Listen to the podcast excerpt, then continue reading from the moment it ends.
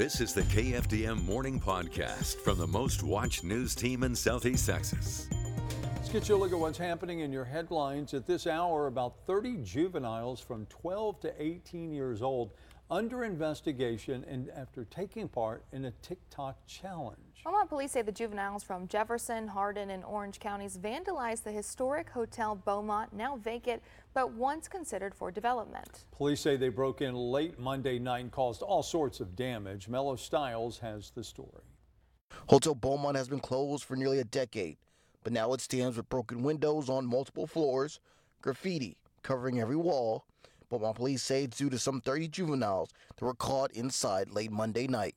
And police say it all started from a TikTok challenge posted just a few weeks ago. Abandoned Hotel, Beaumont, Texas. This was the video police say that was encouraging juveniles to break in. About 30 teens uh, from the area uh, broke into this building and were uh, in there. There's a TikTok challenge that's been out for about a week to come and explore this building. Juveniles police were able to catch were detained and released to parents or guardians with charges pending.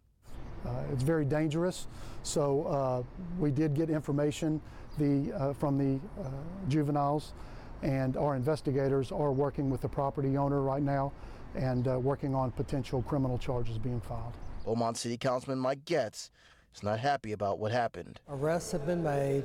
Uh, I'm sure prosecution will follow, but this is just so wrong on so many different levels. Getz says the investor who bought the building said he planned to turn it into a new hotel, but those plans never happened. And now it's just a big target for vandals. You know, anytime you have an empty building downtown just sitting there vacant, it becomes a target. And we can have all the police patrols in the world, but it's not going to prevent this from continuing to happen. Beaumont police say none of the juveniles involved were from Beaumont, but came from nearby cities. Police emphasize they haven't arrested the juveniles. They detained them, identified them, and released them to their parents. Charges against each are now pending. Well, a judge gives a Beaumont man a 50 year sentence for murdering his wife. Judge Raquel West sentenced Terry Barlow to 50 years in prison for murdering his wife Ashley Barlow in October of 2021. She was a longtime probation officer in Jefferson County and left behind three children. Terry Barlow also received a 20-year sentence for shooting a man at the same location.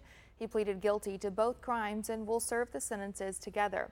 Surveillance video showed Terry Barlow at a business on Langham Circle in Beaumont on October 3rd of 2021. Terry chased his wife and another man, firing multiple shots at them. Ashley Barlow was hit nine times at point blank range, three while she was on the ground. Prosecutors say she begged for her life, telling her husband to think about the children.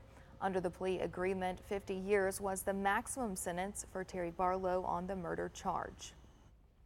And a disturbing case of domestic abuse in southwest Louisiana has a woman facing multiple charges. 37 year old Elizabeth Hext is being held without bond for the domestic abuse charges. Deputies responded to a call last Friday afternoon reporting a domestic disturbance involving a suspect with a dangerous weapon at a home in DeQuincy. Investigators say Hext hit a juvenile victim and hit two elderly victims, but deputies say she also hit another man several times inside the home and threw a knife at him. They also say Hext resisted arrest to police and deputies, injuring herself. She had to be taken to the hospital before taken to jail. ExxonMobil celebrating the completion of an expansion that has made the Beaumont plant the nation's second largest refinery. The expansion has given the plant the ability to process another 250,000 barrels of crude oil each day, bringing the total capacity to more than 600,000 barrels daily. It's like adding another refinery. Now the plant will also be able to produce more diesel fuel. The expansion has generated half a billion dollars for the economy. Tuesday, the company offered a big thank you to those who were part of the expansion. We really want to thank the members uh, of the community, whether it's Jefferson County, the city of Beaumont, uh, the port, the school district, all the municipal and elected officials who've been a part of our success. We really appreciate the support and collaboration. This is the largest U.S. refinery expansion project in more than a decade. Just down the road on Pleasure Island. City of Port Arthur is demolishing Fun Island Depot and making way for a new park in its place. Fun Island Depot has was a large community-built playground designed as a wooden replica of the old Kansas City Southern Railroad Depot, originally located in downtown Port Arthur.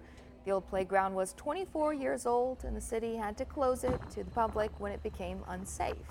Same company that's building the new park on Pleasure Island, bringing a new addition to Sprott Park in the south end of Beaumont. City Council approved an agreement with the company to build a picnic pavilion at Sprott Park.